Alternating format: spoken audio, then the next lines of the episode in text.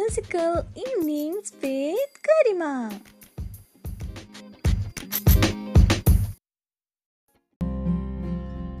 Hello ladies and gentleman खुशी हुई कि आप लोग मेरा पॉडकास्ट सुनने के लिए आए हैं। तो चलिए, बिना समय गवाए शुरू करते हैं आज का अगला एपिसोड एपिसोड टू जिसकी इंट्रो आपको किटी देंगी।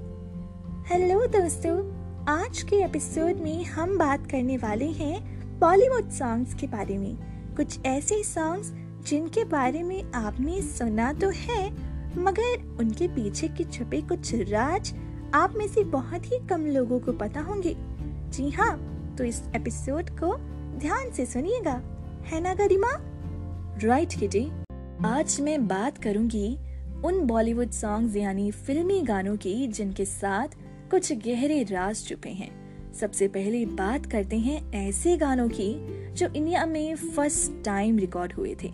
जी हाँ ये गाना था गौहर जान जी का, जो कि आया था 1902 में।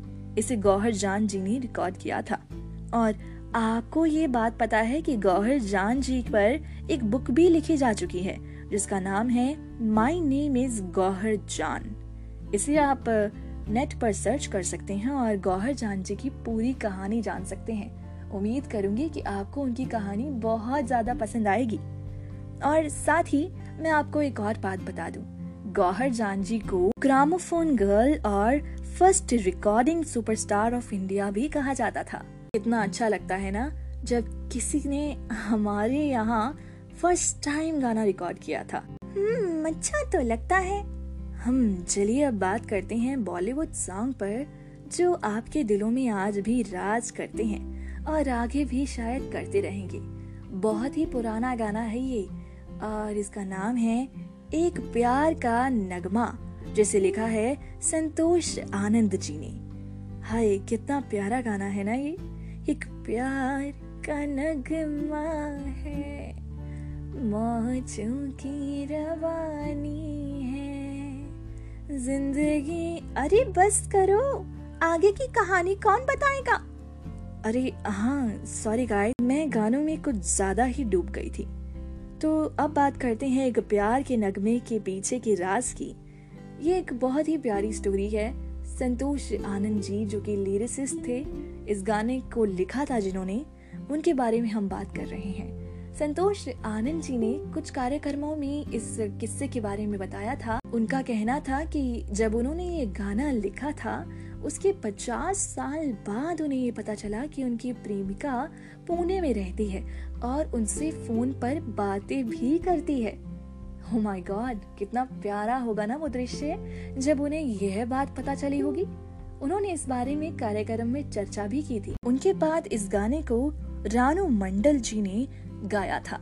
जी हाँ उनका वीडियो बहुत ही ज़्यादा वायरल हुआ था और इतना वायरल हो गया था कि रानू मंडल जी को संतोष आनंद जी से ज़्यादा लोकप्रियता मिली थी इस गाने को लेकर। इसीलिए संतोष आनंद जी ने खंडन भी किया था इस बात का। वैसे ये गाना मुकेश जी और लता मंगेशकर जी ने फ़िल्म शोर में 1972 में गाया था।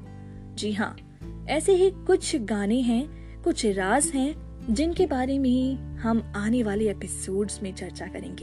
एक मिनट, कहीं जाइएगा नहीं। मुझे एक ज़रूरी अनाउंसमेंट करनी है। वो ये है कि थर्सडे और फ्राइडे का एपिसोड मिस मत कीजिएगा। बहुत खास कलाकारों से मैं आपको मिलवाने वाली हूँ। और हम जानेंगे उनकी म्यूजिकल जर्नी के बारे में। तो बिल्कुल भी मिस ना करें। थर्सडे और फ्राइडे की शाम का रिमाइंडर लगा लीजिए। किटी तुम्हें कुछ कहना है? नहीं। ओके। किटी को कुछ भी नहीं कहना है तो ठीक है, हम विदा लेते हैं। बाय। मिलते हैं आप सबको थर्सडे की शाम को। Thank you for listening our podcast